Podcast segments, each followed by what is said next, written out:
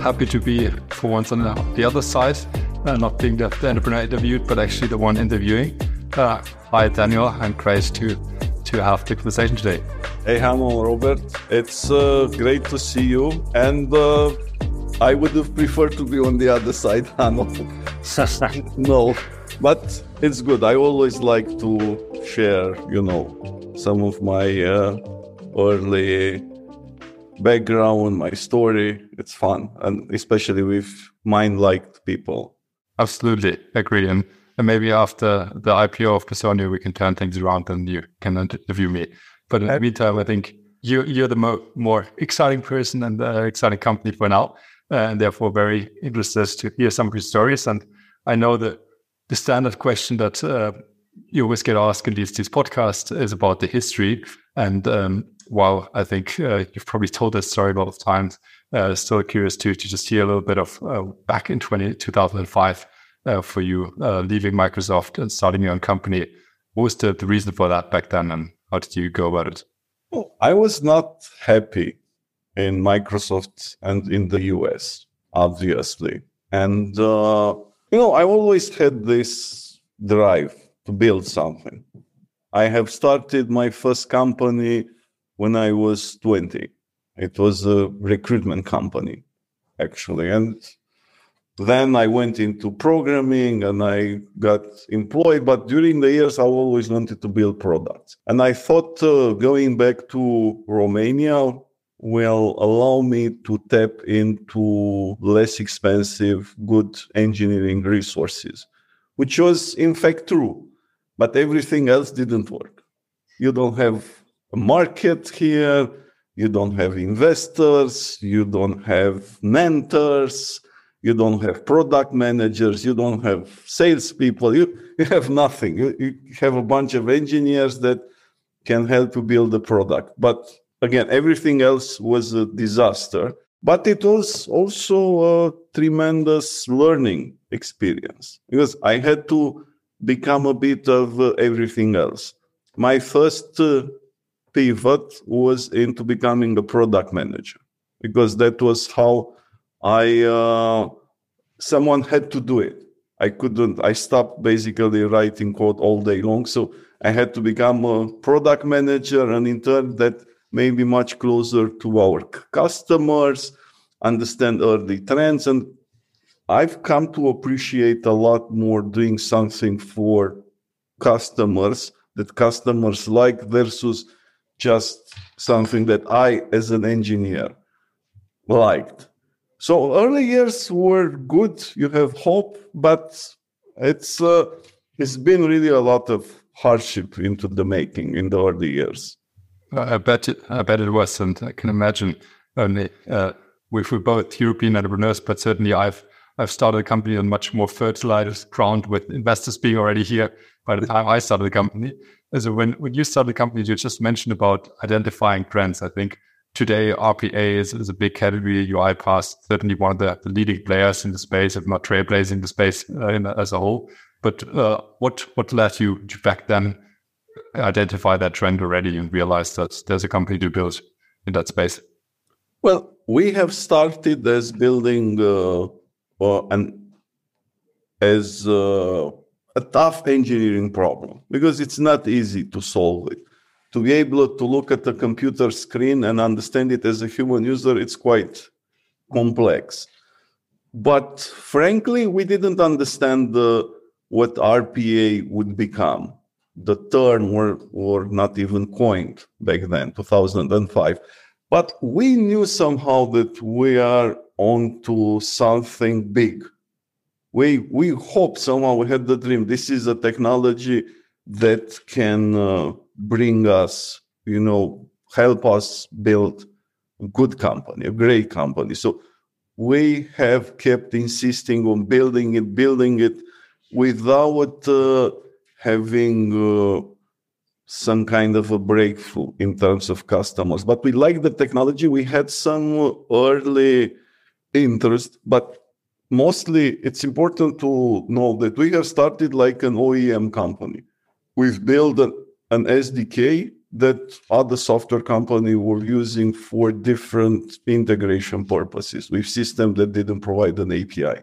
So they were using our computer vision approach. But OEM businesses are very difficult. But in and it's difficult to scale an OEM business.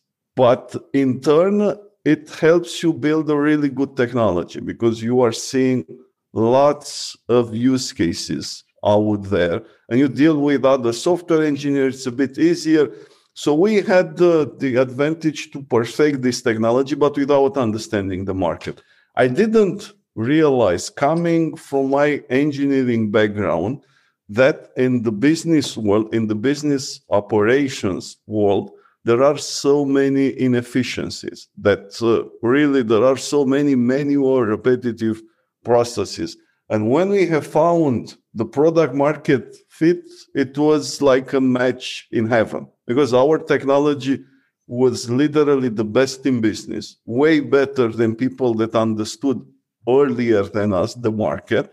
And when we got into the market, it was the only reason why, you know, few engineers in this remote corner of the world were able to leap ahead really much more established companies. It was just the technology was really better. And it was a tribute to our early OEM days when we've seen so many use cases and we built something that was ready to scale. Yeah, no, I, I think it, it once more, course, pays off to not uh, scale early just because you see a market will really invest into the technology, but building the, the best product in the market, which then pays off in the long run. But still, if if we look at about the the history of of UiPath, I mean nowadays, of course, a lot of companies with a pitch deck raise a lot of money and then go on. You you bootstrapped the business for for ten years from 2005, and then afterwards you you kind of inflected and uh, grew from one million to hundred million ARR faster than every company before, even Slack. Uh, so what, what was the was it really just that point in time you hit product market fit, or was was the point that that changed at that point in time? And how did you realize that, that things were all of a sudden different after 10 years? Well, we had a few death like experiences. It is a very funny story. In uh, like, uh, I think June 2009, we were on the verge of having zero money in the bank. And I was literally on the verge of uh, telling uh, a few people that work with me that I cannot pay the salary this month, and we need to get, you know, to see what we can do. And at that point, we got uh, an interesting order from AIG Egypt. And AIG was bankrupt in the United States at that point for like $10,000 for our technology. And that saved the company. And it was wow. literally on kind of the 8th of uh, June when the order came and I had to pay the salary by 10th. That was kind of the custom. So it was really the saving grace of the company. But we had a few more. In, uh, and way in 2011, up to 2011, we had the consulting arm that bootstrapped the product arm of the company. Yeah. And we lost our biggest customer, a US startup that really went to resizing to sizing down because of the crisis and everything. And we had just our OEM business, but we've decided let's uh, keep the you know doors open for a couple more years. Let's do the best we can do. But if it's not working, let's you know let's call it a quit and uh, we we shut down the company. And then we build our low code, no code uh, product that use our OEM technology, but pack it in a much easier to use way to automate the business process, the dragging and, drog, and wrapping and dropping components that makes it quite easier. Like, and uh, we were again on the verge of being bankrupt because our OEM uh, customers didn't care about our low code, no code environment because they were developers. They wanted to write code. But we were fortunate to be found by a BPO company out of India. And they, at this time, were doing a project with a competitor of us. But at that time, I didn't know they they were our competitor. and uh, but they were unhappy with that uh, with that company because it was quite inflexible in how to deal in pricing in everything and quite a bit arrogant. So they were searching for something uh, they can use. And they found they really liked our our uh, low code no code studio. That was very visual great user experience. And they gave us a chance basically. They uh, they they let us to do the same project in parallel as the other company. And we did it and we did it better and we understand wow this is actually a big market. Believe me at that, at that time i didn't know what bpo means. I didn't know that this business exists at all because i thought how come it exists in the world of APIs, of databases, CRM, ERP system? Why people are doing the same manual transactions? But it, when we discover, yes, it exists, it's big, then it was no turning back. And uh, we started to find other BPOs that were interested into working with us. And in turn, they've become our first channel partners. Because initially we were, we were a complete indirect business the BPOs helped us to get into the hands of really huge customers. And in parallel, we got our first seed investment from Earlybird. So everything started to, to really look good in front of us. And, you know, after 10 years of hardship, of being in the trenches and having every day doubting yourself, doubting your life, ruining your life, there is again no turning back. You take it and you move as fast as you can. There is no time for fear. You've seen the worst. You are yeah. when you are in a better position, you after you live 10 years in a prison, you you don't care anymore. So you just it allowed me to really shape this company to to scale as fast as we could have at that time. maybe just to, to, double down on that, because I think it's, it's interesting. We, we were founded in 2015. We bootstrapped for a year, but since uh, the one year, kind of, we were, I guess, 10 people or something, we just continuously grew uh, in headcount. For you, probably it was much more like a, a very long, like the consulting arm, a consistent sized business, and then all of a sudden growing to thousands of employees over over a short amount of uh, time. How was that kind of from a company like leader, leading a company and the culture shifting all of a sudden from the survival mode to being the prison cell, fighting every day to now all of a sudden all this all this demand and and that shift and then how did that uh, change the way you had to lead the company? I I realized in the in the past five years, six years since this growth has started, that the most difficult thing in building the company it's actually building the teams. It's not the vision, it's not the product, it's building the teams. And it's not only engineering teams, building the teams, dealing with people, understanding psychology, making them rowing in the same direction. If you are able to get hundreds of people believing in something, rowing in the same direction, this is an unbelievable force. And I've seen it working. So it was uh, it was really crazy what happened, but but we had some guiding principles into how to build our company. And I was, uh, you know, watching Silicon Valley for many years before I was in the position to build this. So I really took a lot from their playbook, starting with culture. We studied quite a lot Netflix culture. That was kind of instrumental into building our own culture in understanding how to build a company at scale. And it's not only, it's really seeding the good values into the company. And again, after a lot of debate in within, uh, you know, the circle of founders and early people about what we are, we we went to this through this uh, important exercise. Let's define who we are by only one value that we aspire to the most, not necessarily what we are today, but what we aspire to. So this is when I've come with the concept of humility. And it's, uh, it's extremely powerful. Because in a way, to me, it's an aspiration of human being, of all human beings. To be humble, it's an aspiration. It's we all like humble people, not arrogant people. It's it's kind of obvious. And being humble let you listen more, learn faster, change your mind faster. It's it's literally a no-brainer. It's but it's not easy to get there.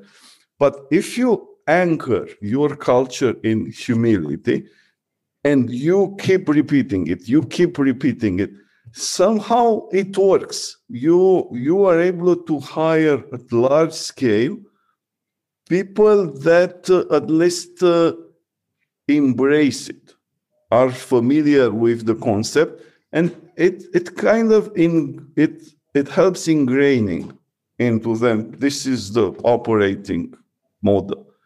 So to me, that was the only way that helped us to scale from. Think about July 2015, so six years ago, we were 10 people. 31st of December, so 1st of January 16, we were like 30. Then 1st of January 16, yes, 30. And then uh, first 17, we were maybe 100. First January 18, 500. And then the, the craziness happened. In uh, mid 19, we were 3,400. So from 4,500 to 3,400 in 18 months. That was pure craziness. And we made lots of mistakes, obviously. And we had to change leaders, we have to restructure the company. But it's, it's all for good. You learn from mistakes and if you are able to correct the course really early, and to me, it's like in cancer detection. This is a company where I invested and I like it. They say best uh, best cure for cancer is prevention. It's early it's early detection. Same in the life of the company. Best cure it's early detection of the problems and then having the mindset to correct them at all costs humility helps. It's fantastic, really. I don't understand why not so. Why it, I think it should work for everybody, especially in this modern economy, remote economy. So uh, back a bit to the to the journey from inception of the company towards the IPO. What was the the phase you you enjoyed most, and what are the, the uh, and why did you like a specific phase maybe more than others? I think the most I enjoyed. Uh, around 2016, 17. When I started to scale, it was clear we are onto something huge, important.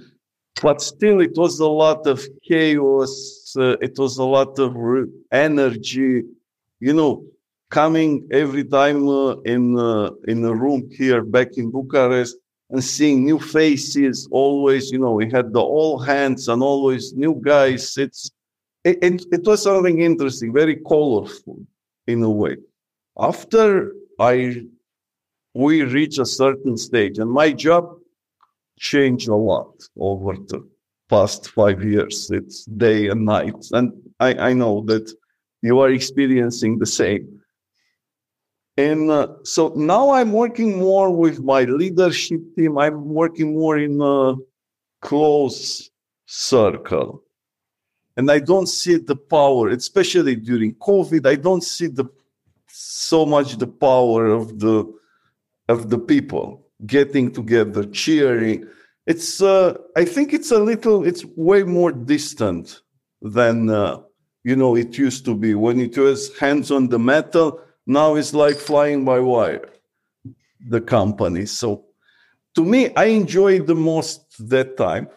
But for my own development as an individual, what I've been through in the last two years were, were way more important. I think I understood a lot more about leading a company at scale, which is a challenge in itself. And uh, it's it's different level of experience completely. I have one uh, kind of uh, more, more product question from you, just having gone through an IPO. What's your your general view on on the the, the chain markets? Also, some trends like uh, going public via SPACs. Do you uh, would you expect this is something that will will become more common, or is it just a trend that goes goes away very quickly? I think it's a solid offering. In a way, it's, you go you get very fast on the market via a SPAC. In uh, I'm not sure the best companies will choose the SPAC the SPAC way because you miss the roadshow talking to. It's I think there are some things that you miss in the process and you like to do. And uh, even I, you know, speaking, uh, it, it's a very interesting. We we learn quite a lot uh, on the topic of direct listing and IPO. So I, I really, at the end of the day, I think I believe you know both are sound, and you just need to carefully see what's good for your company. But clearly, we proved in a way that our IPO was a success for the traditional, from the traditional IPO perspective. Um, maybe two questions to to kind of round off uh, conversation. Uh, one around uh, the last uh, 18 months uh, of, with with COVID and uh, all the challenges we we faced. What what what is did you what was the impact for you on the business both when it comes to some of the, the trends accelerated that were maybe helpful for the business, but also uh, like as a as a business with customers, but also internally as a company, um, and then kind of the way working together has changed. Well, what did you observe over the past year? Well, I'll start uh, internally where we, uh, even before COVID, we had the policy of uh, remote working for everyone. So basically, we allow everyone in the company to simply stay today work from home. No explanation needed. No, I I am tired or you know I'm sick or nothing. Today I work from home. That's okay. So our systems were ready for that type of environment. So switching to complete remote work was really a piece of cake for us. So we, we were quite good. And as many other companies, we have experienced kind of a productivity increase in the first few months. Now I think it's decreasing. We are getting, I can tell many people can't wait to go back to, to the office and get the environment in so I, I'm not completely, I'm not, I'm a believer in a hybrid environment going forward, not necessarily in a complete remote environment. Maybe it's going to work for a few companies, but even in that case, you still need to meet from time to time. Teams, brainstorming, you cannot do brainstorming remotely. Let's be serious. You cannot stay on a Zoom and do a brainstorm. It's not, you need to be in the room to breathe, to have time, space, move.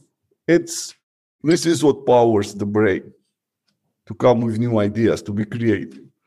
So, uh, so in terms of business, man, initially it was very scary. So I still remember it's not so far away, but in March, April, when everybody we were talking to told us, guys, you should prepare for like uh, 30% missing your target. To, and back then we already had decent targets. We, we understood the game in town. 30% missing the real target that you, you, you hope to achieve actually to 50, 80%. I said, fuck, man, how the company would look like. And really was uh, we, we, we look into how to downsize the company, how to react to different, you know, what, what can happen. Maybe people would not even honor their commitments. And it can be like a big disaster. And it it, it, it, it, it's a good exercise, actually. I would recommend to everyone to go through this. Say, if you miss 50% your target, what would you do in order to survive? And I think even if you don't do this, but the exercise in itself will show you some things that don't work in the company and how you will go when you really have to squeeze yourself. So it it it was good. It prepared us for for uh, we we even streamline more the company without really significant layoffs or anything. But we streamline some roles, we change a bit the structure, and meanwhile we've seen that actually we are hitting our targets. So it was clear at this point that we we are hitting our we are hitting our internal targets that uh, we set and that was a big relief. And that was the moment when we could raise again money. So think about in March, we were March, even April, we were thinking 30% missing. In June, we raised money at 50% increase in valuation compared to our Series D. It was just in the span of three months. It, it was interesting yeah. to see. But net, net, COVID for us was neutral in the sense that we, we really hit the target pre-COVID set. So it was clear neutral. It was yeah. not the Zoom like. Zoom really was yeah. really. But I think the awareness for digital transformation has increased multiple times. And uh, it's uh, we are seeing we are seeing a positive momentum in the market when you uh, give have to give advice about people founding a company, probably like not maybe the early stage of founding, but really starting to grow them and wanting to build them to a long stage business. We talked about values uh, and uh, the people and their importance, which are fully a second, and we talked about uh, the goal setting process. What what would be one uh, last learning you would leave people with, or advise uh, what to focus on, or, or how to to make sure to build a, a long lasting business in in the software space? Well, I will reiterate, which is the norm today, to be customer centric and uh, focused. And I think, especially for founders coming from an engineering background, this is not quite obvious to them because they have a feeling they know better than the customer what's good for the customer. And this is rarely true. Of course, you can come up with the new innovative concept. But in order to perfect it, you need customers' input. You don't, you don't, you are not better. Your customers are better than you in using your product. First of all, because they are using it and they bet, you know, their operations, their life, their careers on. So you need to, you need to respect this, but in a very deep way. Because if a customer comes to you and say, I have a problem with this and you cannot afford to tell them, guys, but we have a different agenda.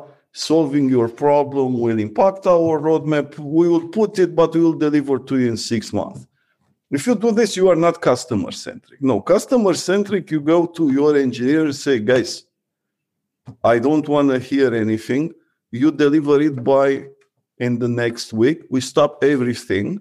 But a customer, it's more important than the product. I think many, is, I'm talking about B2B. I have no idea how in B2C things work. Yeah. In B2B, a customer is more important than your roadmap that what you do in the next three months or so, especially early one. It's 100% more important.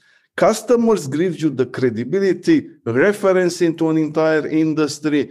They can act as reference to investors your valuation is not by the number of features in the product, it's a multiple to the revenue that the customer brings. It's a no-brainer, but people fail to understand this and they cannot really, they cannot change the mind. This is why I am right versus people take, people ruin their life because they try to prove they are right. I don't give a shit. If you are right, it means you are fucking lucky Nobody is right on this world. You cannot bend the reality according to your will. If you if you had the theory that proved that to be the one that was correct and kind of estimated the future and reality, you are just lucky. Get with this theory in mind, and you'll be way better off. That makes a lot of sense. I have one follow up question on that uh, to make it a, a, bit, a bit harder because I fully agree with the customer uh, empathy and the focus on them. I think there's just a bit customers having a problem and wanting something immediately. And then, of course, there's a bit of the roadmap of things you promised to customers and customers signing up because you, you said you deliver something. How would you balance that? It's an interesting balance. But in terms of, I would, uh, I would always prioritize way higher things that customer requested versus things that your product managers and engineers want to put in the product. That's yeah. a no-brainer. Yeah. Of course, if you have to really choose one versus the other, I think that's also part of your customer. If you have if you have a chance to acquire a new customer that can uh, bring your business to a new level, I would go to my existing customers and I'll, I'll tell them honestly, guys, I love you. We'll do everything for you. But this time we have to deliver this one because this is quintessential. Our business will go to the next stage and, and in turn is going to help you even more. But we need to do this at this point. You go with all the integrity and honesty and say this, and they will understand. Yeah. They do the same. Yeah, and it comes back to the humility you mentioned earlier. That that we fail to know things in advance, and then you you're open, honest, and integer towards your customers. So that makes sense. Great, Daniel. Thank you very much for the interview. Uh, I think it was. I personally found it very interesting. Next time it's my turn. So I hope you will. Uh, you will really go and build a sustainable company. You'll IPO. It's a joy. I'm very eager to, to follow your path and continue to strengthen the, the European tech ecosystem. Thanks, Daniel, and uh, look forward to catching up soon again. Ciao. Bye.